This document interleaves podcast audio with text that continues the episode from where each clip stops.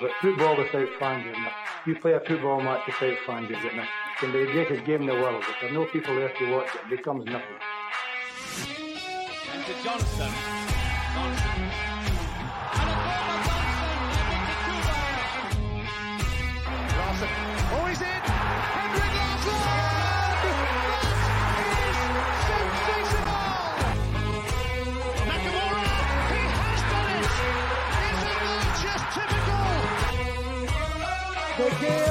Is over.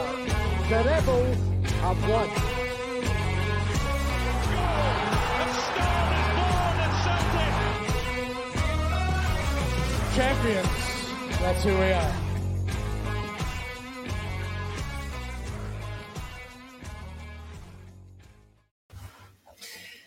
Good evening and welcome to another episode of the Jungle Jims podcast. Uh, today is 18th of October, another episode for the Tuesday 'Tic Talk. Um, welcome to the viewers. Hope you're all doing well. And it's myself and Paddy. Paddy, what's happening? Not a lot, mate. Not a lot. Obviously, enjoyed the football at the weekend. Looking forward to tomorrow playing Motherwell away in the Premier Sports Cup. Mm-hmm, mm-hmm, mm-hmm.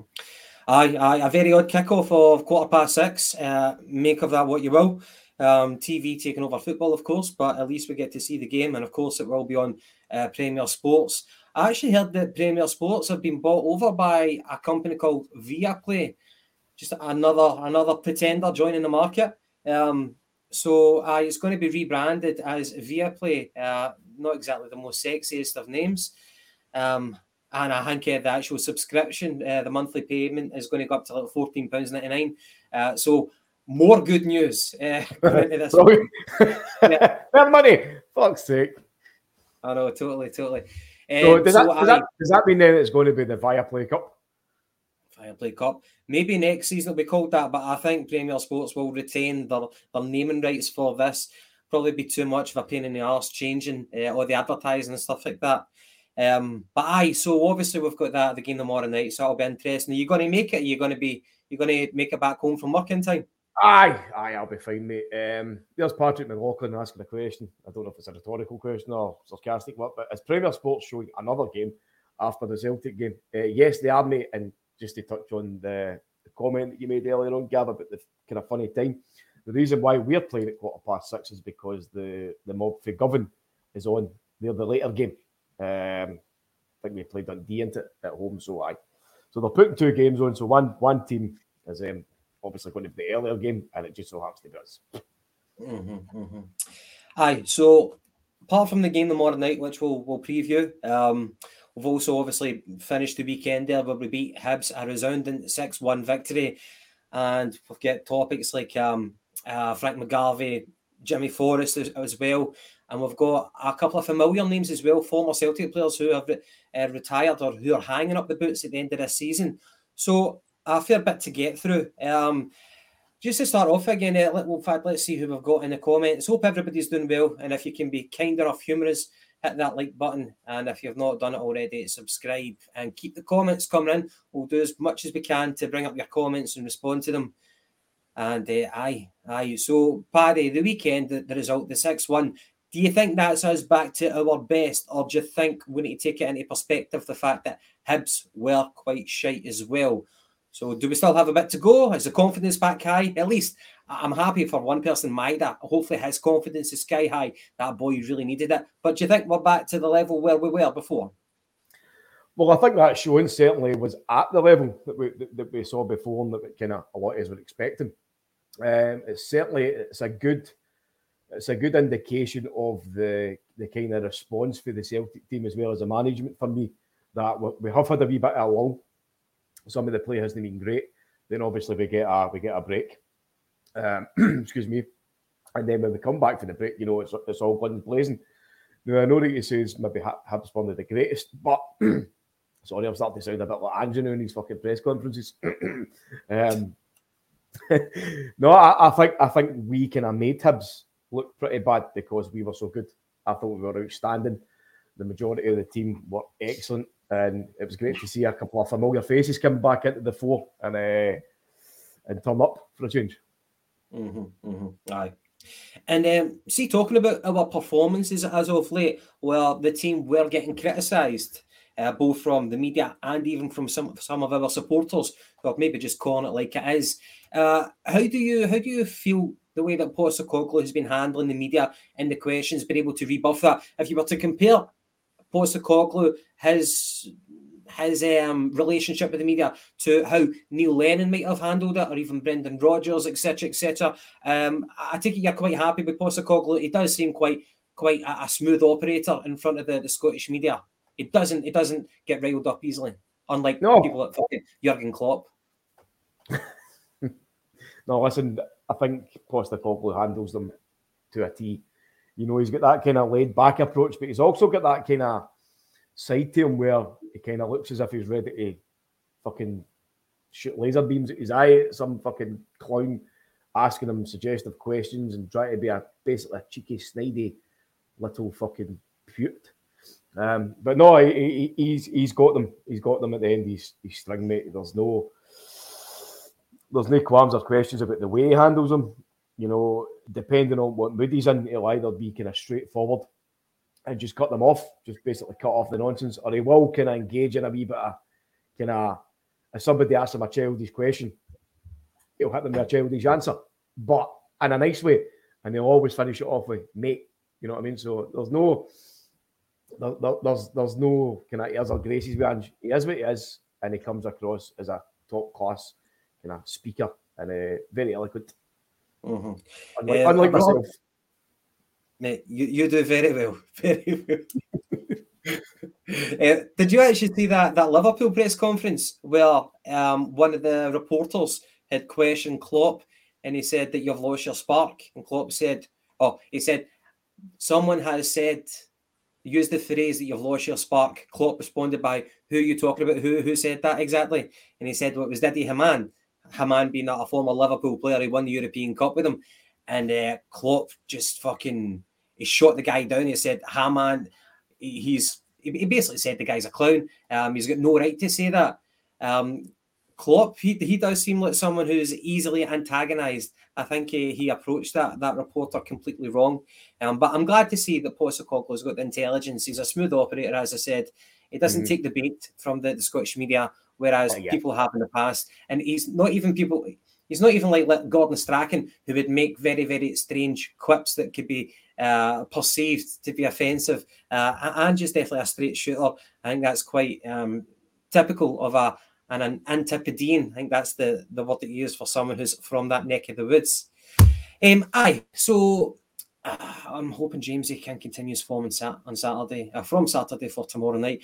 Yeah, so Jamesy, he's had a, a wee resurgence, but I, I guess we wanted to talk about um, Frank McGarvey, Paddy. Um, McGarvey get paraded before the fans, um, before the, the game of the weekend, and um, he was given the microphone and he spoke to the um, to the, the Celtic fans. He also had an interview with the the, the, the Celtic guy, I forget the guy's name, uh, who does interviews, and um, he- the guy used to be the the, the MC for um, Super Scoreboard.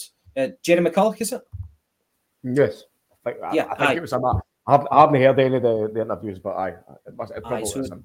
Gerry McCulloch, he interviewed um, uh, Frank McGarvey before the game, and they've now released that interview. It was just a wee kind of short snippet, um, but it was really, really emotional, man. And Frank said that it's quite possibly the last time that he'll be able to speak to the, the Celtic fans. And I didn't realise it was that bad. I, I don't why I go into it too much, but it, it, it was just emotionally provoking. That's all I will say. Um, so, I, what was your take on Frank Frank McGarvey having been given the opportunity to address the fans and what he's given to the club um, in general? Aye, I think it's it's clearly it's a it's a great gesture by the club. Um, and I know Frank is still kind of active on match days. I I'm sure he's one of the kind of guys that's always it's always invited to the games as such. Um, you hear him talk about it on his on his podcast with, with Tommy Sheridan. Great, by the way, if, if he's if he's having listened to it, jump on. It's on YouTube. Uh, I'm Frank. He's Tommy. Or the other way about. Always I always get it mixed up. But um, he does say that. He says that the club look after him very well, which is probably one of the reasons why he doesn't really go into a lot kind of talk about the board when those kind of questions came up. But no, it's, soon. It's, it's obviously been pretty soon that his uh, his illness was kind of spoken about in the media, brought to brought to attention, and Celtic have moved quickly to to at least kind of jump together and, and show one of our own a bit of support. So it was a it was a it was a great touch for for Celtic as a club, and obviously some of the words and the way uh, Frank spoke was was very very moving, very moving, mate. He's, again, it's it's never nice to hear one of your one of your legends and one of your heroes and one of your all time top players is in bad health, but aye, obviously he gets all the support worldwide for every single Celtic supporter and further. So aye, so let's hope he's uh, let's hope he comes out the other side okay. Aye, aye, hundred percent. Uh, another thing that you like to see is the club actually respecting their, past heroes. You know, I think we've had a checkered past in the in in, in regards to that, not not reciprocating um, the effort that those players put in, especially the older ones, because the, the disparity with the money in the game now compared to back then. Now we had some proper talent um, going back the decades and decades, and those players who were fantastic, they were all on, on a world class level. They don't get the, the, the, money that the, the current players get. And you've got a lot of current players. I'm not talking about Celtic particularly, but just players in world football who they're, they're bang average, but yet they'll be retiring as millionaires and the past heroes for Celtic never got to, to experience that financial um, comfort, uh, which is really sad. And you see a lot of people struggling, going in hard times. Even like people like Jimmy Johnstone had to sell his his, uh, his medals, which is is heartbreaking to hear. Uh, but that's just the disparity between now and then. But back to my point, it's good to see the club taking care of the, the, the, the past heroes, which we've not always been known for. So long may that continue. I, I, I want to see that. Um, but speaking of um, the, the, the achievements of Frank McGarvey, so he of course he scored. Uh, he was in the the 100 club, so one of the the the 29 players back then, but now it's 30 players. So it's a club um, compri- compromising of uh, 30 players who have scored 100 or more goals for Celtic. And James Forrest at the weekend, he was three away and he's now joined the club by doing it in spectacular fashion by scoring a hat trick at Parkhead in front of those who love you. Uh, what a fashion to do it in, and as I said, he's joined an exclusive club. It's a proud moment for both him and his family. Uh, so, what do you make of that, Paddy? Aye, it was actually quite pretty poignant, wasn't it? You know that um, obviously under kind of shitty circumstances that, that Frank was actually out in the pitch, but you know 100, I think it was 100 and somewhere between 113 and 120 odd goals that, that Frank scored on for Celtic. And then, of course, excuse me, then of course, we James A. Forrest scores a hat trick on his uh, his first start of the season to make it into that prestigious Centurion club. So, aye, brilliant, brilliant achievement. The I know James A. Forrest has never and will never be flavour of the month with some Celtic supporters. That's personal opinion. Um, but for any player to come and play for the club and score 100 goals is a is a magnificent achievement. What else can you say? You know, uh, aye, it's, it's, it's, top class. As I say, I know I, I know he's never going to be seen as the best player by some people. I know he's still still probably at 31 years old. You know, been here, made his debut when he was 18, scored 100 goals will still come under criticism and come under question about yourself. But he's clearly at this stage a good squad player. You know, he was rewarded with a, a three-year contract. I think it was it last season uh, by Ange, and he's spoken very, very well about his his overall involvement with the club, not just kind of on the pitch, which obviously has they done a lot on recently, but they say he's a, he's a great character in the dressing room. He's obviously one of the experienced and older heads now, so he must be doing something right behind the scenes, something that we we don't know. We probably won't know unless somebody else tells us that's actually involved with Celtic in the first team. So, aye, great, great servant as it is, um, and a great achievement. So, aye, well done, well done. Mm-hmm. And and on top on top of that, Gav, what a performance that was! Absolutely brilliant, and that was coming off the back of his his cap well, I don't want to say cameo, his substitute appearance uh, against Leipzig, where I thought he came on and he was very, very direct and he was taking on players, something that he's no done the last year or two. Yeah. And It looked like it looked like a it looked like a young James Forrest. Let's put it that way. Mm-hmm, mm-hmm. Um, so the guy has been with us for uh, over 10 years now. Uh, so he's been with us from the start of that nine in a row campaign. And uh, he he's played under so many different managers. So he definitely has longevity on his side. And as you said, there must be something special about him uh, as a player and as a character that he's never been kicked out of the club. He's never been deemed surplus to requirements whenever we've brought in a new manager. So that's testament to him. He came through um, roughly the same age group, roughly as, uh, as Callum McGregor. Um, so they they two players go a, a, long way back. And whenever Forrest was getting his debut, I think it was Neil Lennon who gave him his debut, um, and he scored actually on his debut. Uh, at that point, Callum McGregor, he would have been looking to go out on loan eventually. Um, so they've had different journeys um, at Celtic, uh, but both of them um, have uh, have um, lasted uh, the, the test of time. Um, so I think he's also one goal away now from having 100 assists as well. And the only two people who've both got 100 goals and 100 assists, at least, is uh, Jinky Johnstone and Henrik Larsson. So that's uh, that's another kind of string to the bow. Um, and uh, as we said, you know, he's been the, the man who was brought in from the cold and he hasn't shown it. He looked effective against Leipzig, admittedly a disappointing result, but he put in a good performance. And uh, of course, at the weekend, he getting a hat trick. Uh, so well done to James Forrest. And he's still got another two and a half years roughly in his contract. So it'll be interesting to see what the future holds for him. Well, I was just I, I, was just trying to find a photo there. See, you're talking about um, when he came, the kind of age group that he came through. So at Tim at, at Trivia Tim on Twitter, uh, put up a post uh, after the game, and it was uh, here's some of James Forrest's teammates from yesterday, and here's uh, well obviously the day after, and here's how old they all were when Wee James scored his first goal for Celtic. Ralston was ten, Vickers was eleven, Jenz was eight, Bernabei was eight, O'Riley was eight. Hatate and Maeda were 11. Abada was 7. Hacksaw was 9. Giakoumakis was 14. And Abildgaard was 12. You know. I just goes to show you. Goes to show you. Um, Paddy, I know that you do kind of pride yourself on uh, knowing a wee bit of history uh, with Celtic. Um, I know what you're thinking. What's he got in store? Um, so I was wondering uh, how how strong your knowledge is with the, the Centurion Club.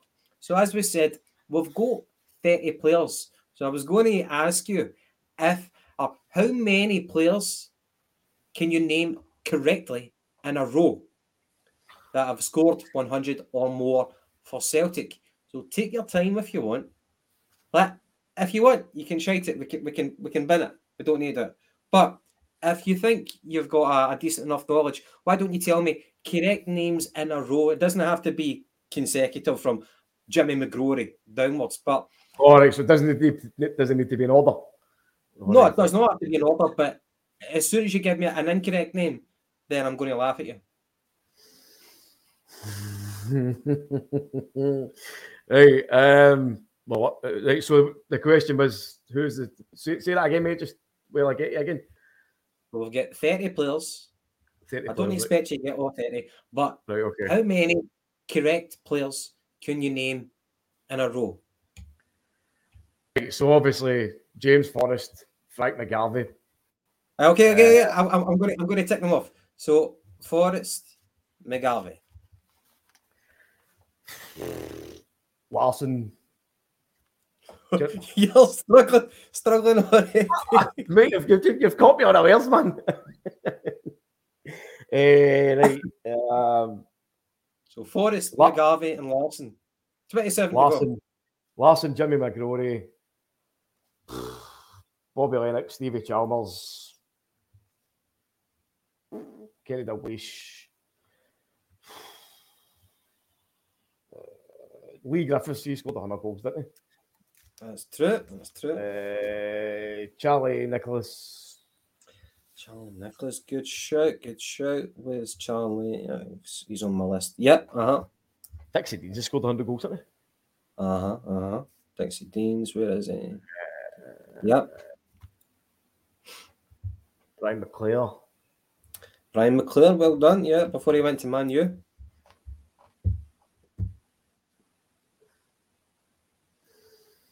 Shall we park it? Um, I yeah, I give me give me give me a couple of minutes to think. Okay, so you got you got what four, eight, nine, ten, eleven. You got eleven there. Eleven right so far. So well done, mate. Well done. Harry Hood. Yeah, well done, well done. Harry Hood. Harry Hood. But is Big John Hartson got 100 goals? Oh, oh, mate, mate, you need to be certain on these ones. But fortunately, you're correct. John Hartson uh, did get over 100. Uh, Right. He's number 23 on the list. So, quit while you're ahead if you want. We can move on to something else just now. Right, you're doing well. You're doing well. Give yourself a wee break. Um, Hold on, hold on, there's one, hold on, there's one came out, one came out mind. Uh, the mighty Atom, sake, Patsy Gallagher. Patsy Gallagher. Yes, yes, yes. Uh, one of my favourite legends of our folklore. Aye. Cool. Um, in the top 10 so far, you've got one, two, three, four. You've got six out of the top 10. Oh, You're doing pretty well. Doing pretty well, mate. Uh, you've not given me an incorrect answer. And as soon as you give me an incorrect answer, that's it. That's over. Over for you, pal. Um, Oh, right. Eh, I, I said uh, Johnny McGrory, didn't Fuck, how can I Yes. forget? Um, uh, Jimmy Quinn. Jimmy, Jimmy Quinn. Quinn. Quinn. Yeah, another top 10. Well done, well done. He's number five on the list, actually. Right, okay, so um, do you want to get into it for the the, the pre-match, the, the preview for Motherwell tomorrow night then? Aye, but I'll steal this one for Kaiser, nearly mocking. Don't fucking help him. no, I, I think I need some help it, mate. Fucking 30, 30 questions, fuck's sake. It's one question, night. 30 answers. Ah, Aye, Neil Watkins, number 25 on the list. Cheers, Kaiser, but don't help him. Don't Fuck man, Kaiser's. I'm just. I've just brought up the comments there, man. Fucking. right. Um. Okay. So Motherwell tomorrow night, then quarter past six. Uh, we'd actually just played Motherwell what about a fortnight ago. We beat them narrowly two one. It became a quite a tense affair because of that own goal from Josip Juranovic. Whenever he, he chested it back to Joe Hart, but Joe Hart was already running out his box, trying to anticipate the next move. So 2 1. I think it was what um Hatate who scored that belter of a goal uh, as the winner. Um, no, neither of them. I do not have. You would actually think that Machiavelli would be on it, but Paul McStay, no. Uh, so neither of them actually did. No. Jimmy McMenemy. Jimmy Yes, McMenemy. thank you, audience, for helping out. Come on, yes. Go on, Frank. McMenemy is number nine. Fuck. Delete all these comments. How can we remove the comments? McMenemy. McMenemy. Aye. Who else? Who else? Uh, that rigs a. That's hold on. There's another. There's another name starting to come through here. Eh, You, you're going to pretend that you're thinking of it. The fucking answers are right there. no, I already said this one. Um, um, the the because it says McMenemy, something else is come. Mick, somebody Mick Mick. Uh, oh, there's, uh, Mick, uh, McMahon, there's a few McMahon. mix. McMahon. So, oh, it's uh, Sandy McMahon. Yeah number eight. Cheers, Frank. That fucking struck a chord there, pal. Good man. I saw uh, a comment here for Woodsy, Terry Butcher with his own goals. Did Terry Butcher, uh, did he have a few howlers back in the day with the own goals in? I'll let Woodsy answer that. I'd imagine so. Uh, Woodsy's saying that McStay's get. I've not got McStay down. No, McStay's definitely not down. Um, right, okay, Paddy. So Celtic and Motherwell. What you ask you, should we ring the changes again? Uh, people that let Siegrist, people like Abildgaard. Do you want to see a bit of rotation here? Because we've got Hearts at the weekend, and then we've got the Champions League uh, the following midweek. Do you know what? Aye, that rings a bell now. Um, I was actually thinking about this today, Gav. Right, so obviously, obviously, Motherwell played the Rotten Mob on Saturday, I think it was, with it, and they get beat two one. They played shit, but they at least they, they, they did try and have a wee go. But I think the fact that they get beat at Fir Park and the fact that it's Celtic that's coming to Fir Park, I think they might kind of shore it up a wee bit. I think they might be a lot more defensively minded, a lot more physical. So, with that in mind, I would definitely be playing guys like Giakoumakis, um, Jenz, Vickers, obviously speak for themselves. I would continue on with Ralston because I thought he played very, very well against Hibs. And as well as he, he brings you that added height, strength, physicality. Bernabei, I, I, do you know what? I would, I would continue with Bernabei for this game because I thought he's, I think he's in a decent run of form. And I'm not saying that I want him in for Greg Taylor, but I think Greg Taylor could do with another wee game off, especially with the with, with the game at the week the weekend coming up. But it lets Bernabei have another game and let him continue on with a wee bit of form. Um, Abildgaard. Or do you think McCarthy is ahead of him in the pecking order? But at the same time, why would we why would we sign him if McCarthy is ahead of him in the pecking order? The, the guy's hardly played many games. You know, he had like four months training on his own before he signed for Celtic. Mm-hmm. So it's difficult to initiate him into the games. But we've got a lot of games, and as Ange said, he's going to utilise the full squad. So do we put him in? What about the guys in the comments? Do you guys want to see Abildgaard start? Curious to see about what he can actually bring to the team. He's got that height. How quick is he across the deck as well? What's the quality of his passing like? Interested to see that. And what's his mentality like? Certainly, like whenever you go to um, Tynecastle, you know what I mean? They're going to antagonise you. Want to see how players like him and Bernabei, how they can actually stand up to, to people, try to get in their faces, wind them up, try to give away needless fouls and uh, cheap yellow cards. I want to see how the players stand up mentally to that. The new guys like Bernabei and Abildgaard. But tomorrow night, back to that. Again, you want to see well, the physicality, as you said. Right, well, obviously, I've got a wee note there. So, obviously, Jota is he's been reported that he's back in training. Well, actually, Andrew said this in the media. Sorry, so he's back in training, but he's not ready for Motherwell. As is Turnbull. Obviously, Callum, Callum, uh, Callum McGregor's out as well, uh, and it's a bit early for Starfelt. So, again, the centre backs will speak for themselves.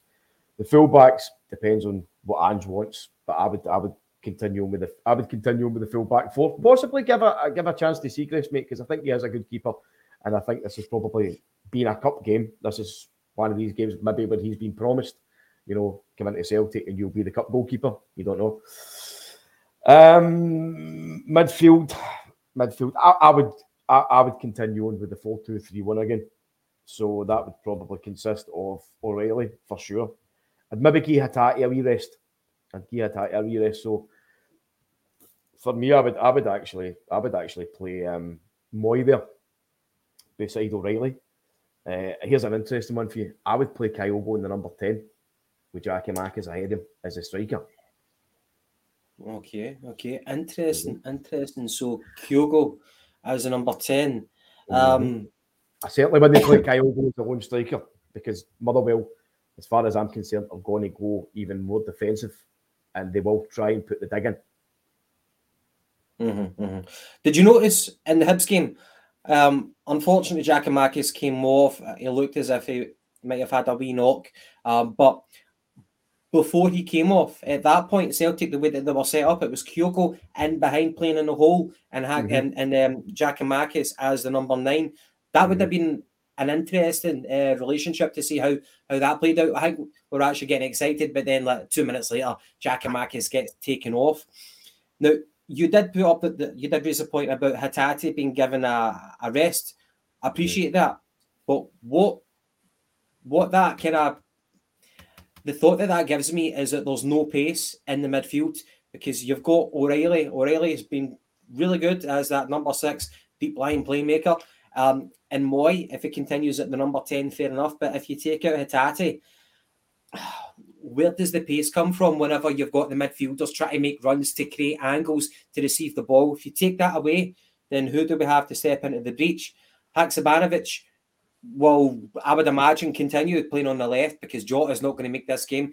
He's back in training, Jota, but he's definitely not going to make that this game. He might be touch and go for the Hearts game, but certainly not tomorrow night. So Haksabanovic, I would imagine, will continue on the left.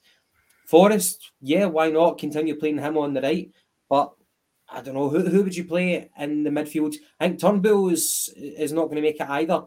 No, and I'm and I'm certainly not his biggest fan the new anyway, so I wouldn't even have him in the team. But I, have kind of thought this one out with my, with my with my lineup. So Motherwell's midfield aren't exactly the quickest, right? But because we're probably going to go with the 4 2 3 1 again, I think you can afford to have your two sitting midfielders no being the quickest. Um, I know Mooy's not the quickest, but he did play better further forward, as we saw against Hibs.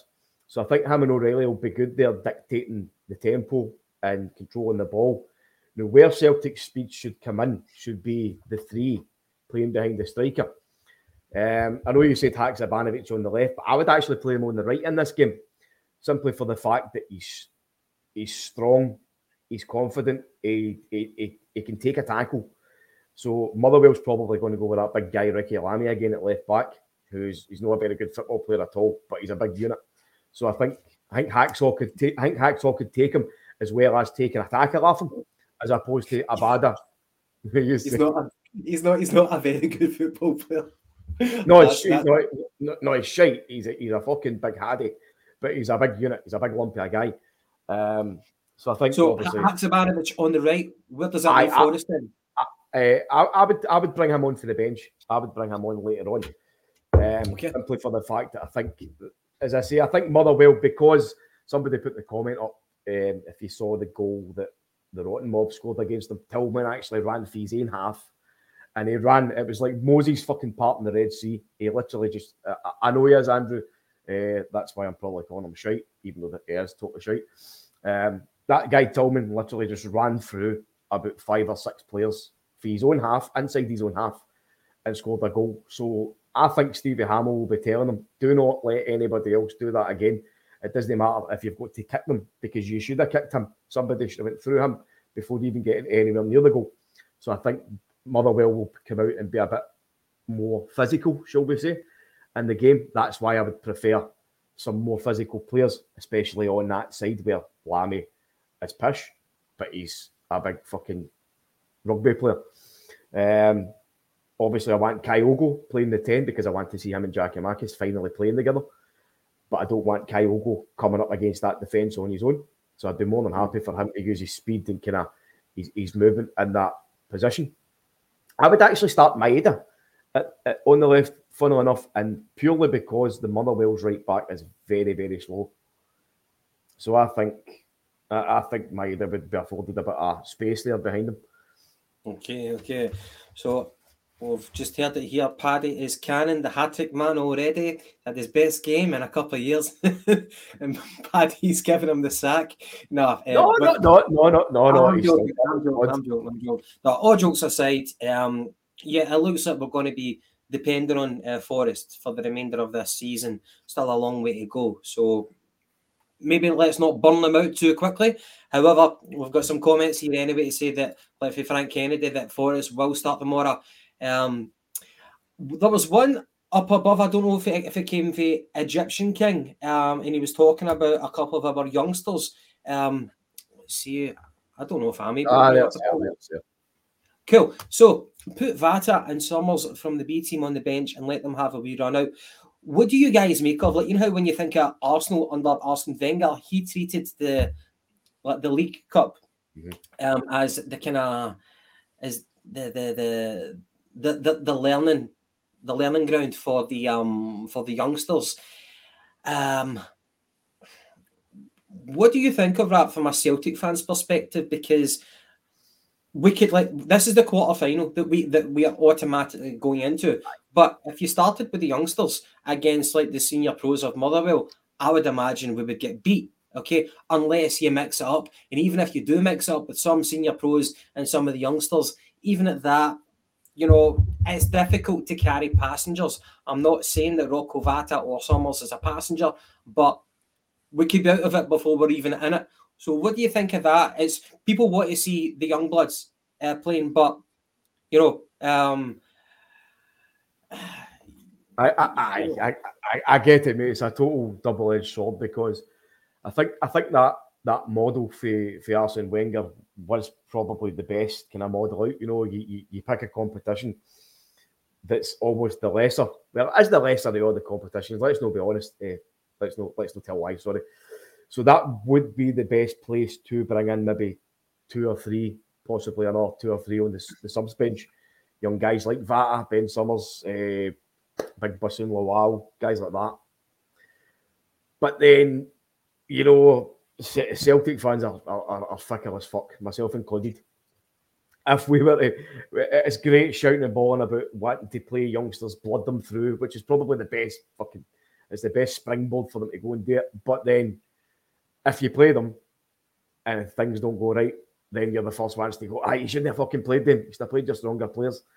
So it, it, it, really is one of the ones. But I think I think the now, mate, as much as I'm a champion of youth players coming through, I think that now we need to manage the squad that's in the first team more before we start to introduce these boys because we have we've obviously got a big squad and there's players there that certainly definitely of uh, uh, uh, should be playing in the mm-hmm. cup games. Guys that are only getting again the new like I, I, would say guys like James McCarthy, you know, Ralston certainly. Uh, Bernabei is one of them, Siegrist, guys like that. Uh, possibly, possibly, possibly even fucking the, the forgotten man, uh, Mr. What's his face? Fucking Ideguchi? Ideguchi, Ideguchi, yes, oh. that's the one. There's a, I, want, I want to actually talk to you about Ideguchi, but before we do that, a wee comment there for Andrew Taggart. Um, he was talking about uh, Vata. If you're able to bring that up, please. Uh, Andrew, um, I would imagine that you've seen more of Vata than what I have. So, how far off do you think? I know that the boy is making waves in the in the B team. How far off do you think he is? Um, I'd imagine that his quality is not going to be questioned. So, how far off do you think he is physically from being introduced into the Celtic team? I think we're all quite excited. Obviously, his father was a, a cult hero, Rudi Vata, and this boy now, Rocco, he actually plays for the looks like a cigar that you've got in your mouth there. Um, he actually plays for the Republic of Ireland. He's gone through through that setup, which is quite um, unique. Um, but oh, Gav. how far off think he is physically? That's my question. Gav, Gav, there was a wee comment earlier on, and I, I thought it was maybe a lot of push, but it looks as if Neil Lennon's been sacked. Whoa, Nicosia. What for Anthony Inglis? Uh, I, but I've, I've literally just uh, jumped onto the, the, the, the Google there. Uh, where are we? Because Anthony Inglis here. So I wonder what's next for Lennon after Cyprus. Probably Australia. Uh, maybe a few of the comment the commenters the commenters on the side can tell us if that is actually true. But there's a few. It's, it's uh, aye, there it's there. Daily Record, Scotsman, the Sun, Celts are here. Neil Lennon sacked as former Celtic boss pays the price for Omonia leak slump. All right, it's the league performances then, right? Okay, because we know that he won a domestic cup with them, like like going into your first season with them. Uh, in fact, he never even had a full season with them last year. He went, I think he got like half a season or the, the, the final third of the season, but he won a domestic cup with them. It gets them into Europe, which no one had really predicted. They weren't favourites to, to to win that cup, and then they uh they had two highly publicised games against Man U. Uh, they get beat on both occasions in Cyprus and at Old Trafford by one goal margins. I think they, they, they took Man U at Old Trafford up until stoppage time before mm-hmm. Scott McTominay scored a cracker of a goal. And that, that, that goalkeeper who you kind of felt for because he was like a Man U fan and uh, he managed to keep them at bay for so, so long. Um, aye, that's quite interesting then. So, um, I will, I will. Um, that's, that's, fucking, that's, that's one right at the, the left field, isn't it? I should Aye. say, like, um, after the, the kind of defensive masterclass, if you want to call it that, against Man United. Aye, it's, well, well Sorry. what did the viewers, what, what do you guys think of uh, his next move, Jinkio? Like, home is where the heart is, so I, I think I, he should go. To, I think he should try his hand out in England. Don't come back to Scotland. And maybe it's a wee bit too soon. I'm not talking about like from a Celtic fans' point of view, but he kind of burnt his bridges at Hibs already he's done two stints at Parkhead. I think the next move is if he's going to come back to British shores, shows it has to be in England. What do you reckon, mate? Uh, I know, I know, honestly, mate, I couldn't really care less. Well, speaking of managers, because Egyptian there was Lenny would do a better job at Villa than Stevie G. So uh, I think you're reading the the four four two article. Do you want to explain that to us, mate? Ah, by, by the way, I'll just, I'll just, I'm sorry if I interrupted, obviously, with that breaking news. I'll need to get a big yellow banner up. Fucking Neil Lennon sick. Um, you're talking about Rocco Vata, um, and obviously, who was it? Who was it? Sorry, guys, I've got the call. Uh, Andrew, Taggart. Andrew Taggart, it was. Aye, sorry, Paul. We, we, we, we try to kind of answer all the questions, but sometimes things can take off the sidelines. But um, no, listen, uh, Rocco Vata is a very, very good young player. He's get he's got a lot, a lot of potential. Um, but for me, I think physical, physicality wise, I think he's still a bit slight slightly new, kind of slender. Um, I, I would, I would maybe bring him on and give him a few minutes, maybe at the end of the season. See if Celtic's in a good enough position, like say we've won the league with maybe five games to go, touch wood, something like that. Then you can maybe start giving these guys a kind of bit of first team exposure, or even in between if it's like a game like a Ross, Ross County or something at Celtic Park, and you can maybe have him on the bench and then bring him on if you're maybe up three or four goals. But the now, I, th- I think he's developing well in the the B team. So um, I'm sure I'm sure we'll see a lot of him in the future, hopefully.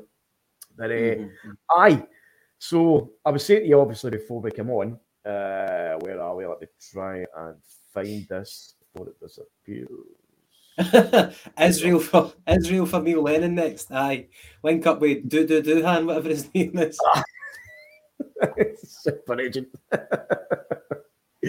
um, so anyway, talk about let's talk about failed managers and more talk about successful managers. So, as I was saying to you before we came on, mate, there was an article has come out very very recently. Uh, the prestigious footballing magazine 442. I'm sure a lot of you have heard it uh, they have put out a list of the top 50 managers in football right now. And our very own Ange Postecoglou has been ranked at number 30. Mm. Uh, and we are talking about, yes, he's number 30, and he's ahead of guys. Well, obviously, like your, your Pep Guardiola's, guys like that are obviously top, top of the list.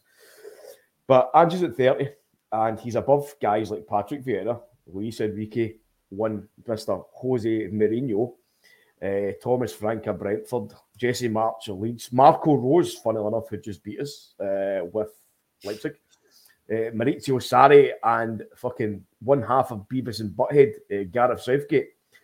And I've not heard that before. He's also ahead of a certain manager who's sitting at 44th on the list, uh, that tiny wee man from across the river, uh, Van Bronckhorst, who is only there on merit because of his, uh, well, because he was in the, the, Europa League final last season, which is kind of fair enough, but he's still pish. Uh, so I that's a that's a crack achievement uh, for us. So 75 matches at Celtic, mate, and he's already propelled himself into the the, the top 30 managers in the world according to 442. Not bad. Uh-huh. And uh, a positive one for Frank Kennedy here. Um, in fact, no, sorry. Whenever I say positive, no, that's not. It's, it's not Frank Brennan. Jesus, I should be using that phrase only for for Brennan. So apologies, Frank Kennedy. But Frank Kennedy is saying thirty out of fifty. That's shy, and should be in the top twenty. Um, aye, uh, guys making waves, man. Guys making waves. How do you guys feel though about the you know, the continued success that, that, that, Celtic have, it will generate more publicity for Ange Postecoglou. Um, he's barely put a foot wrong so far with, with Celtic, obviously the Champions League campaign aside. Um, aye, aye. I, I hope, I hope when he leaves, it will be on the best of terms. You know what mm-hmm. I mean? Um, uh, but then again, uh, you've got some people. There's that quote from Batman: "You ever, you either die the hero or you live to." I don't know what that quote is. what Batman? Or you live, you live to be the villain. Aye, you either die the hero or you live to be the villain, something like that. I just hope that wherever he goes, it's on good terms and it's not one of the ones where you overstay your welcome. But I think we're very, very far away from that day ever ever being considered. Um, I just hope that the predators don't come circling and he gets tempted. But he probably doesn't want to move his family on too quickly. But for the time being, let's appreciate him. Um, aye, Well, the, the, the, the, good- the good thing with that is, Gav, I know obviously it's not just here, it's, it's kind of a lot of f- people that talk about Postecoglou, and obviously the the conversation does come up about, you know, when he leaves, if England come calling, something like that. But I think the good thing is that Ange is obviously, he's a man in his late 50s. He's played, the, he's travelled across the world, let's be honest. But I think he's one of these old school managers, you know, who is great loyalty. Um, and I don't think he's one of the, the guys that will kind of just jump ship at the first at the first kind of sniffy about a about a poontang. Ah, Did you just do a sniff there for fuck's sake? man? Ah, I'm, I'm laughing at with this comment to the Batmobile man. Uh, it's easy to get distracted. I I understand now why so many times on the podcast when I've been rambling on and you and McGinty have been looking away elsewhere. I understand because it's quite easy to get distracted with these comments coming up now. Now that I've got visibility of it, um, to the Batmobile. Gee whiz, Batman.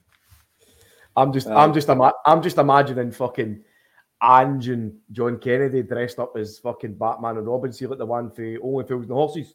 Yeah, yeah, yeah. yeah. What an image! right, Paddy, um, any more names that you can throw at me for the the the centenary club? And guys, don't, don't help me out. You guys keep stum. Who have I got so far? Ah, come on. Right, okay, you've got. I don't know. You've got you've got about fifteen of them, man. It looks like. You've got McGrory, Lennox, Larsson, Chalmers, Quinn, Gallacher, McMahon, McMenemy, Nicholas, Deans, Griffiths, McClair, Hood, Hartson, McGarvey, Morgan, and Forrest. It's getting difficult now, pal.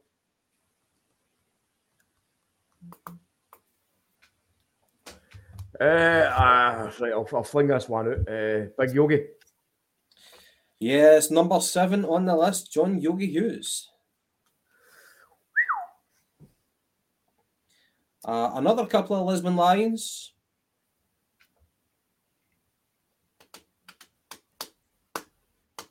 Did I say Jimmy Johnstone? Uh, you have now. You. Thanks. um, another couple. Um,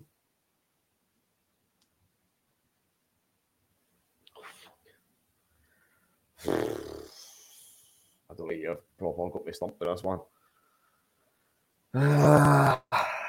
A guy, a guy that we bought from Hearts. Hearts. Don't tell me I've not said Willie Wallace. Willie Wallace, you have now. Jesus. And Jock Stein Ah, said of this player, when he played well, the team played well. The heartbeat, heartbeat of the team. Heartbeat. Oh. You probably wouldn't think of him as a goal scorer, but Bobby Murdoch. a powerful. Pardon me. Bobby Murdoch. Yeah, well done. Right, we'll stop there and move on. Move on. Fucking hell, man. Told you guys not to. Don't be giving him No, comments. no, I- no, no. To be fair, I saw that before that came up. Uh, feed the bill. The question is, I was asking Paddy, how many correct answers can he give me of um, the, the, the, the people who have scored 100 or more for Celtic? As soon as he gives me one wrong answer, then we'll stop it there. But he's doing really well so far. Aye, he's doing very, very well so far. But there's a lot of, a few obscure names in there. Very few obscure names in there. Um, right, Paddy, a few people have retired recently. So Nakamura, he's retiring now at the age of 44. Mm-hmm. And also, Mikael Lustig is hanging up his boots at the end of this season. And in Sweden, they've only got, I think, four more games anyway. So let's take Naka to start with. What do you remember of Naka whenever we signed him? We signed him for Reggina in Italy. Uh, I think it was roughly about, I don't know, between two and three million. A Gordon Strachan signing. Um, whenever I saw him, he looked very, very like, slight, slight of frame. You know what I mean? And I, I was wondering, is he going to hold up against the the rigors of the Scottish game? But he did that and more. He, he, he brought us so many brilliant moments, so many fantastic free kicks. Um, and of course, he did it in Europe twice against Man U. He did it on the biggest stage, and he made he's kind of paved a road for for the the future Japanese crop. Who everybody, if you were to ask them, they would all know Nakamura, probably one of the most famous Japanese players in, in history, alongside the likes of like Nakata and people like that. So, what was your initial thoughts of Naka whenever he signed? Um, when I first heard about signing that, and I remember this one vividly, excuse me, I remember seeing a comment and it was the Japanese David Beckham. Um, so I'm thinking, oh God, he must be a right handsome guy or something. I don't know, it's free kicks, but it turns out it was a free kicks. And well, he didn't disappoint in that, that area. It was probably probably our best set set piece specialist since Alan Thompson, I would say. Um, cracking, cracking player, great skill, great technique. The old adage, the old comment for some guy, can't remember his name, was that he could open a tin of beans with his left foot. That was certainly true. Um, I think, uh, I think as good as a player he was, he kind of suffered a wee bit in Gordon Strachan's team because he was always punted out wide, and I would, I would, I always would love to have seen him playing in the number ten and just basically being the guy who was knack his left foot could hot wire a car as it was deadly. Um, yeah, a Honda probably. Um, mm. no, I, I, always wanted to see him playing in the, the, number ten, but listen, whenever he played, he was fantastic, and he could. He certainly stood up to the, the rigors of the physicality of Scottish football. Put it that way. Um, I'll always remember him for three goals, four goals. Sorry, the the goal that won the league at Kilmarnock, the free kick late on. Great, great goal, and you see fucking Gordon Strachan kind of running away, giving it fucking that. The the goal against the Rotten Mob, that swerver that he hurt when he was when he was almost in the number ten position. Funny enough, he took it. He took a kind of a first time half volley for about 40 yards out, maybe. And mm-hmm. he was in the centre of the park, kind of in the number 10 position. And I remember he actually hit it and it was heading out to the right and then it just swerved back in. You know, Allan McGregor actually jumped to save it, but never moved from the one spot. Yeah, so yeah. A, a, fucking absolute deadly goal. And then obviously the, these probably his two famous goals was the the two extremely similar goals against Van der Sar and the back-to-back double header against uh, Man United. So obviously when we went down there. Uh, Van Hesselink scored. Nakamura scored. We get beat. Uh, we get beat, didn't we? Uh, we get beat. Uh, we get beat. Aye, 3 2. 3 2 Old Trafford. 3 2. And then obviously. That's, uh, when Gravesen was. Uh, he got a start in that game. That's right, because we had the we had, we had the, the black and green jersey on it. Yeah, yeah, yeah. And then obviously the return game at Celtic Park. Uh, oh, just again, just elation, elation. I, I, remember it being there. It was one of the one of the very few games I was ever at sober. Um, scored that goal, and then and then obviously later on, that was the same game that uh, Big Arthur saved the penalty for for Saha. Yeah, I, I and uh, just brilliant, absolutely brilliant feeling knowing that you'd beaten them, and it wasn't until I left the stadium that it kind of dawned on me, like and I heard people shouting and bawling and fucking it was like, yes, that's us fucking qualified for the for the next round. So it made that goal even more special. Uh, fucking, but what a player, mate! What a player! And still to be playing at 44 is is an incredible achievement. You see all the you see all the kind of Japanese media videos, and he's doing all these kind of party pieces. And there's one that he's he's hitting free kicks through a moving bus window, kind of yeah. stuff like that. Fucking unbelievable. Guy's technique was brilliant. Probably probably one of the three best free kick takers I've ever seen in my life. Beckham, Nakamura, and that boy that used to play with Lyon, uh, Juninho Pernambucano or something. Yeah, yeah. Unstoppable. I, I only fond memories of him. And another thing, um, as you've kind of alluded to, he stepped up in the big games. You know what I mean? Um, there weren't many big games where he would be quiet, as far as I can remember. Maybe other people might have different opinions, um, but he, he was a, a, reliable player. He was very, very fit as well. Um, aye, a quality, quality um, uh, purchase for Celtic. Yes. And, and by the way, see the see the kind of worldwide reputation that Celtic garnered off of the back of his signing, mate. It was unrivaled. You know, we we made so much kind of moves into the, the Japanese merchandise and Japanese media off the back of signing Nakamura. And I know that we kind of signed the boy Koki Mizuno a wee bit later on to try and tap into that again. But honestly, the, the fanfare that Nakamura brought to Celtic, just with, the, with his name on the back of the, the jersey, was amazing. And I hmm. actually, mm. I actually encountered uh, some of the, the Japanese media. Uh, that must have been an interesting fucking. Mate, mate, mate, it was they, they actually came into the pub one night. Japanese uh, media party. Ah, right, mate. Well, listen, they, they, they came into the pub one night for, I think it was a European game. I can't remember what it was. But they came in, they're like, oh, we interview, we interview. And I'm like, aye, what is it, mate? I'm half pissed as it is. Oh, we interview. And I'm like, aye, what is it? I said, mate, I, I, I'm not interested. Let's just have a fucking beer. And everybody in the pub was buying them beers.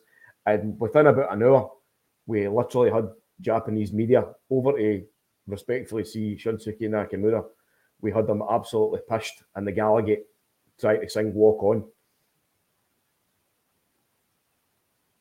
They were singing Walk On, aye, in the pub. Aye, aye. Nice. Well, they didn't really, they didn't really know the words, but the the, the drunker that I sounded, I probably maybe uh, the drunker I got, sorry, I probably started to sound a bit more Japanese, if that's any possible. Mm-hmm. Did you have any sake behind the bar?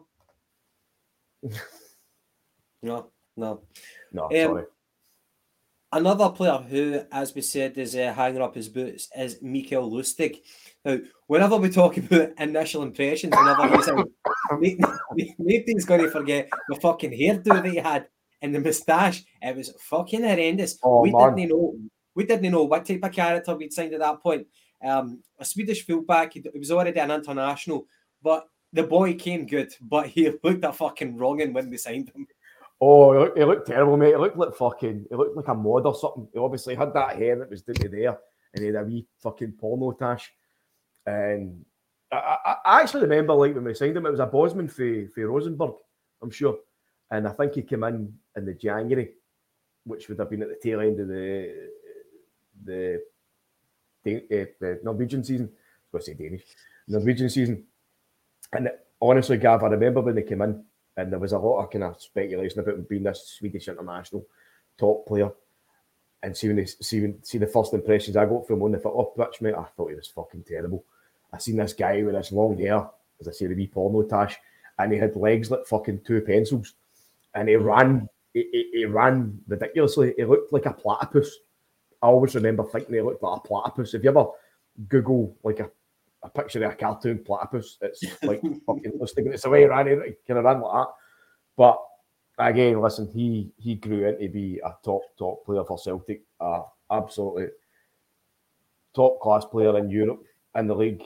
Done so much for the club. I think he played like 250 games or something for us. Scored, I don't know, 20 goals maybe. Um, and just, uh, I just, he just grew into be a stalwart for the club. Um, you look at he's only he's only 35 he's only 35 years old the unfortunate thing is he's he's retiring because it, it's taken its toll on his body which is which is sad um he was probably never blessed with pace but it became more apparent his lack of pace in the past couple of years um but been with us for a long time eight league titles you know what i mean like so you know, the, the best part of his career was in Glasgow, eight league titles, absolute dominance. So definitely, definitely fond memories. And uh, you know, I, I think like, that that goal that he scored against the Rotten Mob when he kind of slalomed past so many people in that mazy run, and then he, he, he put in a lovely finish past their goalkeeper. Um, I think he looked as surprised as what we did um, in his celebration. A, a, fantastic game. What was that? Was that like a 5 0 game at Ibrox or something? Ah, I'm sure it was. Aye. The four or five. No, okay. Was Aye, was that the one with the, was that the one with the polo hat? I think that that one you're talking about, I think that was at Parkhead when someone else scored and he was celebrating. Oh, them. aye, so it was. So it was. PC listing. Yeah, yeah. Uh, what a legend. And I know that people like to use that phrase, he gets it. I'm not a fan of that phrase, but if you were to apply it to a player, he definitely did get it. He knew, he appreciated what it was like. He kind of bought into the culture and saying that the, the, the Scandinavian culture to our culture, it's not worlds apart. He totally bought into what it was to, to play for the jersey. And uh, he, he was a great character uh, behind the scenes as well. I think a lot of people were gutted whenever he did leave. Um, so 35 years old, and he's had one hell of a career. A lot of caps, by the way, for Sweden as well. He's played at, at least in at least in one international tournament for, for Sweden as well. Um, but onwards and upwards, all the best for him for whatever the, the future does bring. Well, here's here's a wee bit of trivia for you, Gav. So obviously we've got a Swedish international at Celtic Park now. What's his name? Uh, uh, Carol, Carol Starfelt, sorry. Yes. Did you know that Mikael Lustig's first name is actually Carol? Cam, Cameron, Carl. Ca- Carl. Carl. That, that's one. That's one name that Scottish people have get difficulty wrapping their, their fucking tongue around. Carl, Carl. Carl. I know you're like Carol. no, but that's that's uh, that's that's his that's his that's his actual first name. So it's uh, Carol Mikael Lustig. Hmm. Uh, well, the, uh, Woody said that the Polish hat was after Forrest hit his first goal Sorry. against the Rotten Mob to make it 3 0 at the time. Uh, good memory, mate. Very good memory. And Andrew Taggart said that Lustig in total got 18 trophies for Celtic. Uh, that's one hell of a, a, a trophy haul, man. Uh, aye, aye. Um, by the way, I, I know the way we do it every now and again. Also, for Egyptian King, I love that pic of Lustig standing after the, the Glasgow Derby win with the ripped shirt.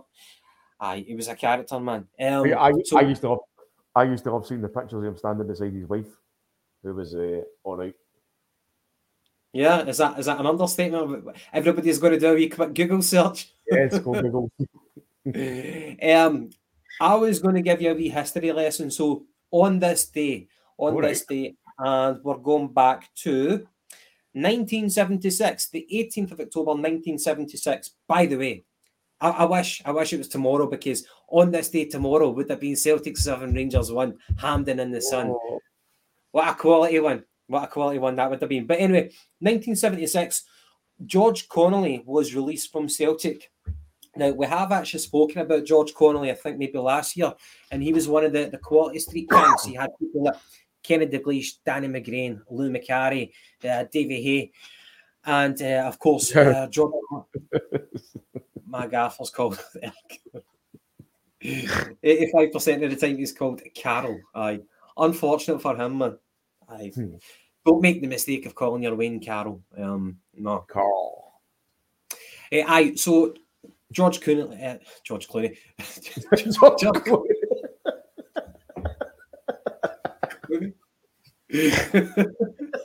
Imagine if he played for Celtic, man. Aye, he'd be more. Fucking, fucking back to the Batman chat again, is it? that was the worst Batman ever. It was a fucking Batman with the nipples. Remember that? By the way, by the way, by, uh, do you know something? Right, and I'm probably terri getting into territory of fucking being a, a teenage fucking geek here or something, but you know how you used to get slaughtered for the, the nipples and that? Sorry, who, who gets slaughtered for nipples? George Clooney, like Lustig or anything. Yeah, for the bat, for the Batman. Aye. yeah, yeah. Uh, I, I, I was actually watching fucking a, few of the old Batman films with him a few weeks ago, and I watched the the one before it. What was that? Fucking with Val Kilmer. Mate, he had, he had nipples or no? So, right. Good point. Good point there, Paddy. Right. Uh, excuse the pun. Excuse the pun. Uh, getting back to George Con- uh, Connelly, so he was a bit of an enigma at Celtic. Cheers, pal, Um, pal. See you later. Catchy Palman, Catchy Palman. Um, Connelly, he was a bit of an enigma. Jock Jockstein actually tried to really, really nurture him on, but he was a chronically shy person. Uh, he grew up in Fife and then he, he made the move over to Celtic. And the, the city life, he did find it difficult to adapt to. He was with Celtic for a good eight, nine years, I think, before eventually uh, lots of people. It's a common thing, mate. Some Yeah, people have Kaiser, I- I- what's, the, what's the one for meet the parents? Uh, I've got nipples too, Kaiser. Could you milk me? Aye, aye. Um, Moving on. back on, back on point. Back on point. Fucking hell, man. Talking about nipples. Talking about nipples. This is what happens on a Tuesday night. And we're sober. We're sober as well. I will, aye. Yeah. So George Connelly, uh, a chronically shy person, and he was extremely gifted. Uh, one of his best mates at Celtic was Davy Hay. And whenever Davy Hay left to go to Chelsea in uh, 1973, 1974, that was a kind of the catalyst for George Connelly just realising that he couldn't he couldn't hack it anymore. But he actually left Celtic quite a few times, and it was uh, Jock Stein who had to persuade him to come back. Um, aye. And in fact, it was quite famously Celtic were playing Dynamo Kiev at Parkhead, and during halftime, Jock Stein said, "I'll give you a fiver if you do keep uppies around the ground," and that's what he did uh, to um, entertain the fans. And he was a youngster at the time, so I think that was in 19, 1965, maybe. Uh, 1965, roughly. So, aye, um, and quite a a wee anecdote that I'll read out to you. Um, let me just see if I can find it. Sorry for this. Um, he actually took to the drink. Unfortunately, that's how that's how he dealt with it. Um, I think Lou Macari used to take the piss out of him as well. Um, let me see if I can find this one. Father, you keep talking. right, thanks. Uh, there's Ryan Kelly. Get back to Lustig. Uh, Lustig, look, Lustig looked like Johnny Depp, Johnny Depp in one of his movies when he first signed for us. Aye, like a fucking Aye. tramp. Um, aye, so back to Connelly. Billy McNeill, he actually recalled um, one of George Connelly's strangest disappearing acts. At that time, the squad would regularly meet up and, uh, sorry, they, they would regularly run up and down a course nicknamed Cardiac Hill, which had a self explanatory impact on the players' respiratory rates. And on one occasion, the players uh, were doing the run, and George Connelly managed to reach the top first. But then, to everybody's bewilderment, he then he ran straight back down to the car park, got in his car, and drove off. They didn't see him again for a few days, and apparently that was quite indicative of George Connelly.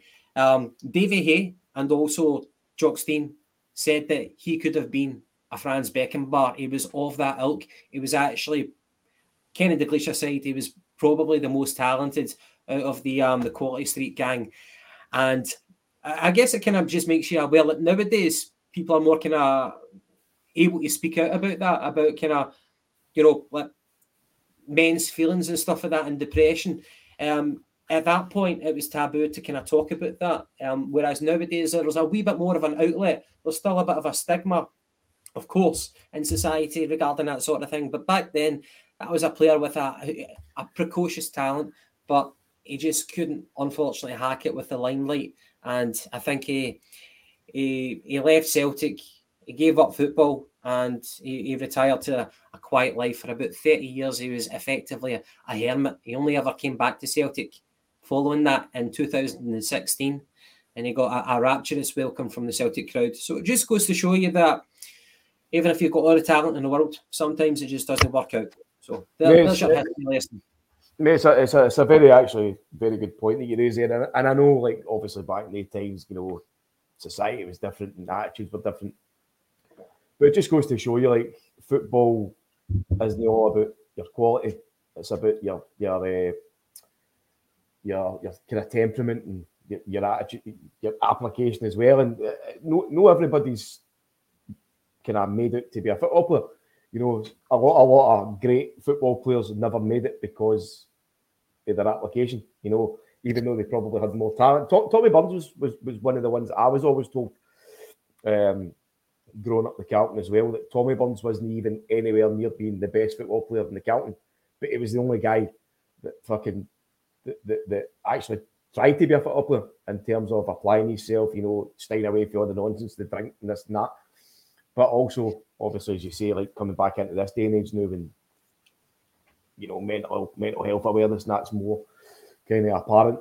That probably was uh, a case of that back in the day when you know maybe maybe the guy was having periods of low mental health and he was probably just told to man up. You know what I mean? But that was probably just the, the indicative of the attitudes back in the day, which is a shame um, because any time that I've spoke to the older generation, clearly I've, I, I never saw uh, George Connelly played, but any time I've spoke to my dad or any of the older ones in the pub or whatnot, they all say that George Connelly was probably one of Celtic's best football players ever. He could have been the best ever Celtic player. Um, I think a couple of the comments that I've read over the years, and it's uh, Jock Stein. Jockstein actually says that he was he was as good as Franz Beckenbauer, you know that kind of thing. And the keep uppies as well. I, am sure I read a comment that he did that against against Rangers, uh, and in the rain penalty box or something. That's correct. Uh, that's correct. Is it right? Oh, yeah. Fucking on fire, right? Um, aye. So obviously that, that that showed you, you know, the guy's talent and whatnot. But I do remember that I, I, I think he done a runner a couple of times. Did you know?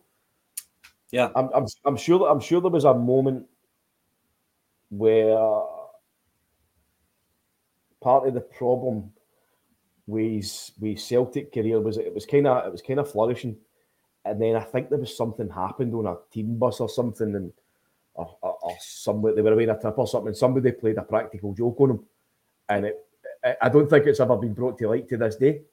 I think I'm, I'm, I'm, sure maybe Davy Hay said something about it. Uh, it says that as soon as that happened, he just he just nosedived and everything went downhill for there, which is which is obviously a shame. Like, but Aye, aye, uh, good memory, mate. Because um, I'd, I'd been read up in this, and what you said is is uh, correct. Aye, aye. Whatever prank it was that one of the Celtic players had played on him, um, it's never actually been revealed, but it did set him back. He was a very, very shy and self conscious and easily embarrassed uh, individual. And as you said, you know, some people they're just temperaments. You know, I mean, nobody has the same type of temperament, and it just goes to show that you know you appreciate more what what what people's resilience. You know what I mean? Um, but he's still alive anyway. So and, and he's got he's got a good family around him, and he's been off the booze, I believe, for the last four years. Um, nice. which is which is great news, uh, fantastic news. Um, Paddy, actually, to get back to, to Celtic current, I had a couple of questions for you.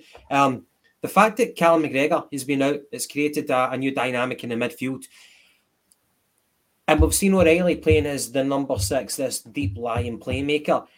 I want to ask you: Is he still as effective? Uh, is he still more effective as the number ten, or do you? Does this does this um, versatility create a new problem for him, where he might become, you know, a, a jack of all trades? Um, so, what do you think? Mm, good question. I actually, I was actually thinking about this the other day. Now, see when you see O'Riley when when, when he kind of burst into the Celtic team, he, almost looked like a like a like for like replacement for Tom Rogic, and he actually looked like a better kind of more energetic Tom Rogic. Maybe not as, as technically good as Rogic, you know, kind of dribbling by guys and whatnot, but his his technique was was was excellent. His eye for a pass was good. He, he was scoring goals. But for me, he's, always drifted off around about the 70 minute mark. And he's kind of, uh, maybe not so much his fitness wise, but for whatever reason, he's he, he's looked quieter the last half an hour of games for me, far too many times. I was always looking at guys like McGregor and Hatate, who I know Hatate kind of it kind of falls after games as well, but Hatate looks to be a cracking box to box midfielder, as does McGregor. I would be more than happy to to, to give um, O'Riley a, a, a good few games in a deeper role which means that he doesn't have to run a lot more and he can he can focus more on his technique, his ball attention, you know, being the guy that can pick out a pass uh, uh, and things like that. So I think I think possibly it, it, could be a could be a good wee a good wee spin on it. Uh, obviously, it's not nice to see McGregor being injured or anything, but it lets it, it should let O'Riley focus on purely playing football rather than possibly overexert himself the now mm-hmm. until he starts to reach those kind of peak fitness levels where he can sustain 90 minutes of total non-stop running, which I don't think he does now. Yeah, yeah. Uh, yeah, definitely an interesting one. Whenever Callum McGregor does come back, does O'Riley get shifted back to the number 10? And the other question I was going to ask is whenever Jota uh, was in full, full flow for Celtic um, before he got injured, um, I was thinking, who is our chief creator whenever Jota is out of the team? Now, Haksabanovic has stepped into that breach, and the guy is very, very creative. We spoke about it, how he can go left, he can go right. There we go, there we go. Paddy with the props. so, whenever Jota comes back into the fold, presumably he's going to go back to left wing again. Has Haksabanovic now, with his recent performances, staked a claim as the new number 10? And if so, it's going to, the, competition for places, especially in the midfield, is back to being exciting whenever people are on top form. So, what do you think of that? Well, again, we're seeing a new conundrum now with Celtic, and it's it's partially because of you know uh, McGregor being injured, which certainly isn't. It's not a positive that McGregor's injured, but it could work slightly because we're, we're now starting to play this new formation of the 4 2 3 1, which, and obviously, in essence, is like a kind of derivative of a, a 4 3 3. But, um, but does. Um, no, I think um, I think it's open doors for guys like uh, Haksabanovic, who is a guy who's who's got the quality to play in the left, to play through the centre, to play in the right. But I think I think at this period now when McGregor's out, it's great because the guys will be able to play in these positions. We'll probably start to can can I utilise this formation a wee bit more with a wee bit more longevity. But I think when McGregor comes back into full fitness and starts coming back into the team, I think Angel will revert back to the, the 4 3 3. So that, that that'll probably maybe leave Haksabanovic either vying for position on the left with Jota as a substitute, or other than that, trying to make the right the kind of right flank his own. You know what I mean? Uh, but then again, it's that's him competing with another two guys in the absence of Jota and Carl McGregor as well. But you know, I, I would I would more than happily play him either through the centre or on the right, even though I think he's probably been at his best on the left. It's I don't know. It's, it's, a, it's a conundrum, but it's certainly a good one. Like we, we, we, we, could we, we, could be in a position now where we've lost McGregor and we've not had kind of guys that can slot into positions. But I think that's the beauty about Angie's signings is that we're signing guys who aren't just static in one position, i.e., let's sign in a left back who can only play a left back. We're now signing wingers who can play in a 10, in a right, in a left. And there's more than one guy that can do that. So everybody is able to slot in somewhere. And it's, mm-hmm. it's that, that's that's probably been on the forefront of Angie's plans you know, when you've got a long season, when you've got lots of games, you do need that kind of flexibility. I agree with you. Uh, competition right now is looking very, very good. It's just people being on form. That's what we want to see. Uh, the competition isn't really that complimentary whenever people are playing pish, but hopefully the, the game at the weekend, 6 1 victory, uh, has got everybody raring to go. And um, training must be interesting at Lennoxtown. Um, looking at one here for Patrick, I know that people are talking about Johnny Depp. We went from Mikael Lustig to Johnny Depp, and now Edward Scissorhands, and people are talking about all the different movies that Johnny Depp has been in. I heard one talking about what's eating Gilbert Grape. the, the, the, performance for Leonardo DiCaprio. Uh, that was an interesting one. But for Patrick, I was cleaning the clothes one day, and this creepy Edward Scissorhands dude was standing, was standing right behind me, waiting to get by. Uh, you never heard the dude climb the, the, the three landings though. Uh, aye, aye, that, that that does sound scary, mate. Um, I, I, it, it, would it would have probably been even more scary if he tried to finger your arse like and he's got fucking scissors for fingers. By the way, talking about fingering an arse, has anyone seen the clip of Grant, Grant Hanley? Grant Hanley from Norwich. So it's like one of the players is down, and then the physio of Norwich comes over to tend to the injured player. And Grant Hanley walks up behind his backside and appears to pop the middle finger into a, a, an orifice. And you've got a, a, few players looking on, they don't say a word. People need to call this out. You know what I mean? The Me Too movement was not for shits and giggles. You need to call that shit out for what it is. Uh, he tried to uh, tried to turn that poor guy into a bowling ball. I think.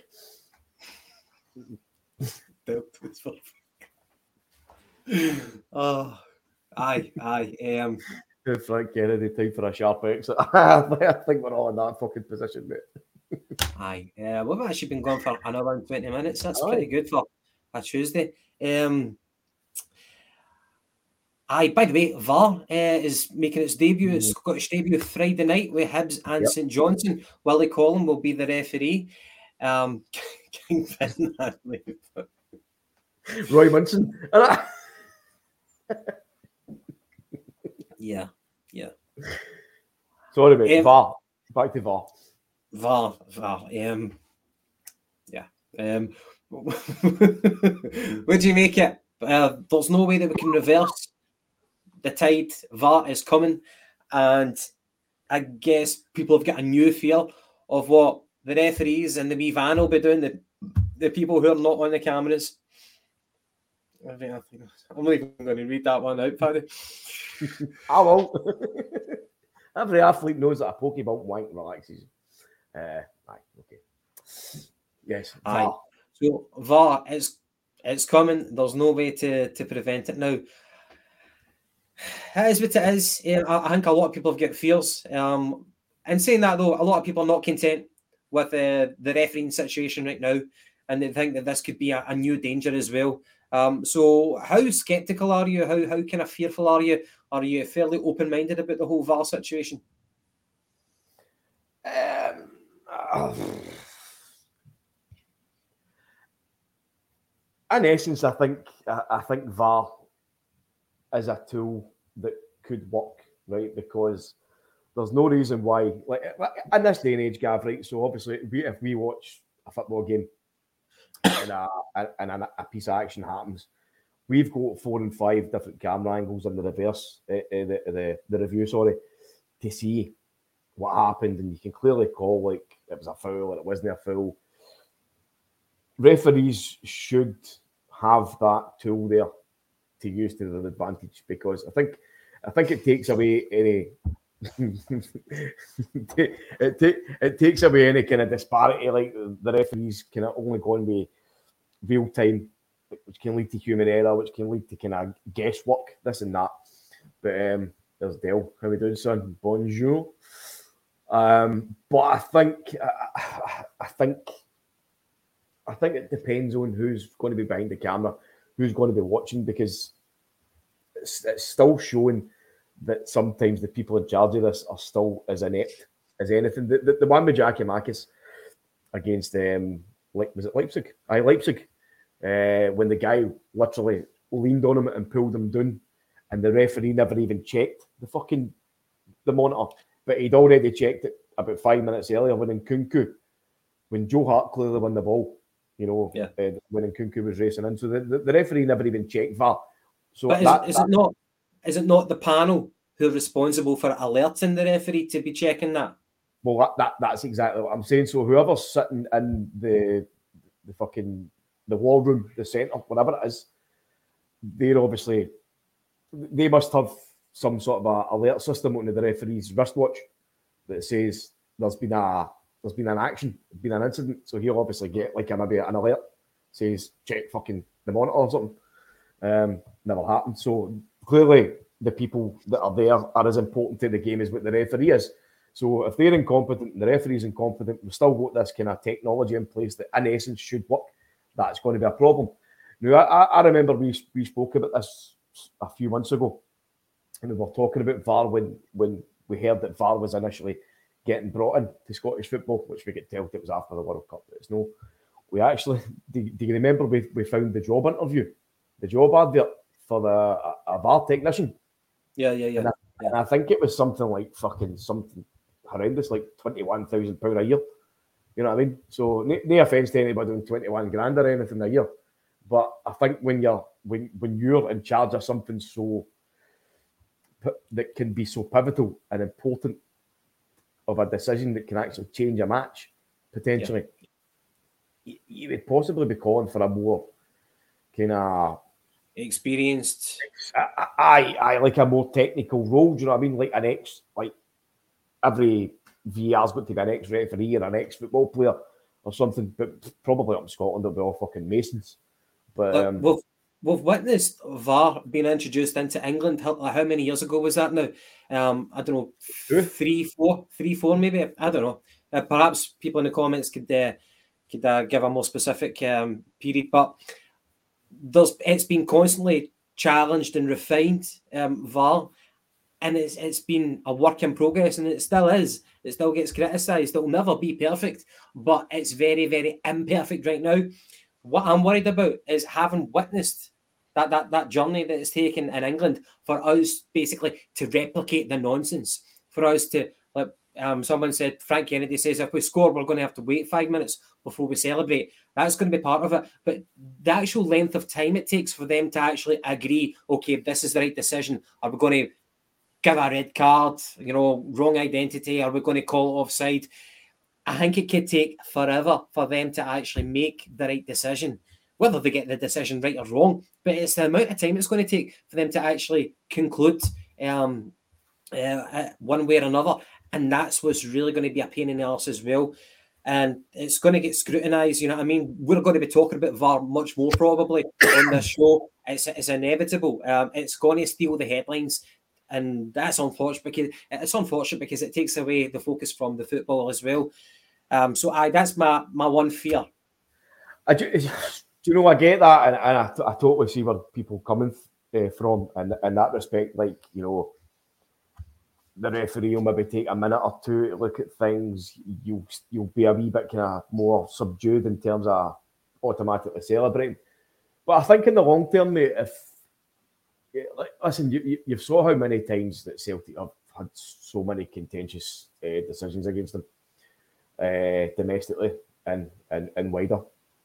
Um, I think if the I think overall, if say say if the referee goes and has three VAR checks in a match, like what's an extra five minutes if it's going to help you in that respect? Like if if you know somebody, if you know fine well that Celtic scored a goal, the referee chops it off, and then there's a VAR check, he goes and checks it, and Celtic get the goal, and Celtic win the game. You're going to be like, right, thank fuck VAR was there. You know what I mean? And obviously, I know that's going to work against you when you're like, fucking bastard, VAR's just done us there. Mm. But that's going to be part and parcel of the game. I say it's you, you, you can't stop technology now. As I say, we're all sitting in the house or sitting in the pub or sitting in the club, whatever, sitting your fucking phone at work, watching it.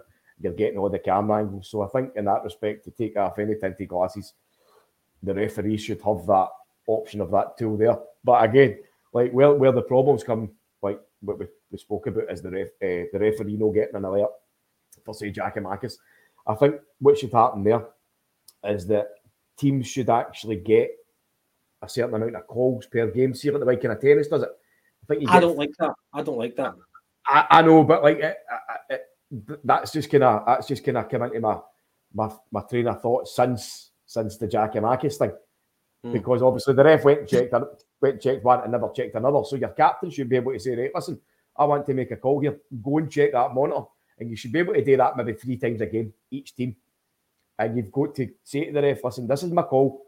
Go and do it and then he's got to go and check it. Yeah, that, yeah. That, that, that, for me just seems like the kind of fair route, other than just leaving it to the ref or the fucking the the, the non-entities in the van somewhere five mile away. Aye. Uh, there's a, a, comment there for Patrick McLaughlin. Uh, what happens when a player celebrates a goal, gets a red card for taking a shot off then, but the goal gets disallowed? Something actually similar happened to the Arsenal Leeds game at the weekend where Gabriel got sent off after Gabriel gets sent off, but um, I think it was because of a, a VAR decision that they looked at it, and it, it, happened after a foul was made. But they they rescinded the red card um, because the foul should have went in Arsenal's favour anyway. So um, probably a garbled response to your question there, but hopefully there'll be remedial action to rescind the red card if they realise that the wrong decision was made. Um, Paddy, we started off the podcast um, with you naming our um, Centurions. Uh, you've done quite well so far. Um, you're on a roll. You've not given me one incorrect answer yet. Do you want me to um, go over the ones that you've given me? Aye, please, because I'm I'm, okay, I'm, so, I'm lost here. Right, and please, guys, in the comment section, don't give him any hints, any answers. Uh, Jimmy McGrory, Bobby Lennox, Henrik Larsson, Stevie Chalmers, Jimmy Quinn, Patsy Gallacher, John Hughes, Sandy McMahon, Jimmy McMenemy, Kenny Dalg, Dalg, uh, Willie Wallace, Jimmy Johnstone, Charlie Nicholas, Dixie Deans, Leigh Griffiths, Brian McClair, Harry Hood, John Hartson, Frank McGarvey, Neil Mochan, Bobby Murdoch, and James Forrest. So you've got one, two, three, four, five, six, seven. You've got seven remaining. You've done pretty well. You've got 23 right, mate. Fuck, that's all right. Fuck. Um, I'm not going to lie, mate. I'm I'm out. I'm out. I'm I'm, I'm exhausted. My my knowledge. Okay. Right. Well, the next on the list, number 11, a guy who I couldn't tell you, Adam McLean. Um, number 14, Tommy McInally. Uh, number 18, Jimmy McColl. Number 21, you'll know this guy, Bobby Collins. Oh, for fuck's sake. Ginger hair. Aye, Jesus. That's Number- Bobby. No, I'm, I'm thinking about Bobby Evans. No, no. Number 22, Johnny Campbell. I don't know him. Number 26, I think I saw this name in the comments from a while back. 26, Joe Cassidy. And number 28, Alec Thompson. And 29, John Divers. Oh, Johnny go. Divers. Oh, fuck. That concludes the 30 club. And that's the one that jo- James Forrest has joined um, over the weekend there. Eh, aye, so Paddy, we've covered a shitload tonight. That's us an hour and a half. Uh, aye, Harry Hood, um, Paddy got that earlier on. Um, so, anything else? Anything else? Other point I was going to say was I think Gucci will be gone by January. I I think his visa, I think his visa is going to get rescinded by the Home Office because he's been doing fuck all, and um, he's not been given much of a chance. But he did have a few injuries. I just don't know what he's good at. I think he's going to go back to Japan. Aye, I think unfortunately the, the, the injuries totally scuppered his career and just the way it's panned out. Other guys have come in and kind of stepped ahead of him. So unless he's maybe going to get a couple of games in the cups and, and he does something fucking so spectacular, um, I don't think he's going to get ahead of Aaron Mooy, who is, obviously Angie's fucking pet, and in, in the nicest possible way. Um, so aye, so it was Uh, unfortunate to say, but I think his, I think he's finished, and probably probably the best move would to be go out loan or something in January, even if he goes back to Japan and goes back home and maybe has a wee change of heart or something, and then wants to come back and try it again. You never know, but nah, nah, no for me. I feel sorry for the translator because he's going to be the one who has to deliver the bad news. Yeah, I think I think he's I think out of the lot of them, I think he's probably the most adept at English because he's obviously played in England and well, I, I'm- I'm just assuming. Lenny for the Stenhousemuir job. I never knew it was vacant. I would have fancied him as Chancellor. Hmm? I would have fancied him as Chancellor, seeing what he could make it. Lennon? Aye, and saying that he's with the budget at Celtic, you know what I mean? Some of the purchases that he's made, like people like Amido Balde and stuff like that, um, I think he could have been even worse than Kwasi Kwarteng. Fucking Quasimodo. Uh, aye, so Paddy, uh, what we doing? Any further comments? Um, are you available to do a post match review on Wednesday night? Yes, I am actually. So, Cool. what about yourself? Uh, probably I. Right, so let's lock it in then. Post match with the Jungle Jims after the game tomorrow. Lock in. Lock in. Just like Grant Hanley did. Grant Handley. right, I think that's a wonderful way to end it. So, aye, so as Gav says earlier on, um, get the likes in, get the subscriptions in. By the way, guys, we are, I think at last count, we're about 30 off a thousand subscribers. So, McGinty actually looked through the stats. So, there's quite a lot of people still watching and no subscribe. So, see if he's haven't done it. Do us a wee favour, jump onto the YouTube page. You'll see the you'll see the logo, Jungle Jims, blah blah blah. Jump on, give us a wee subscribe.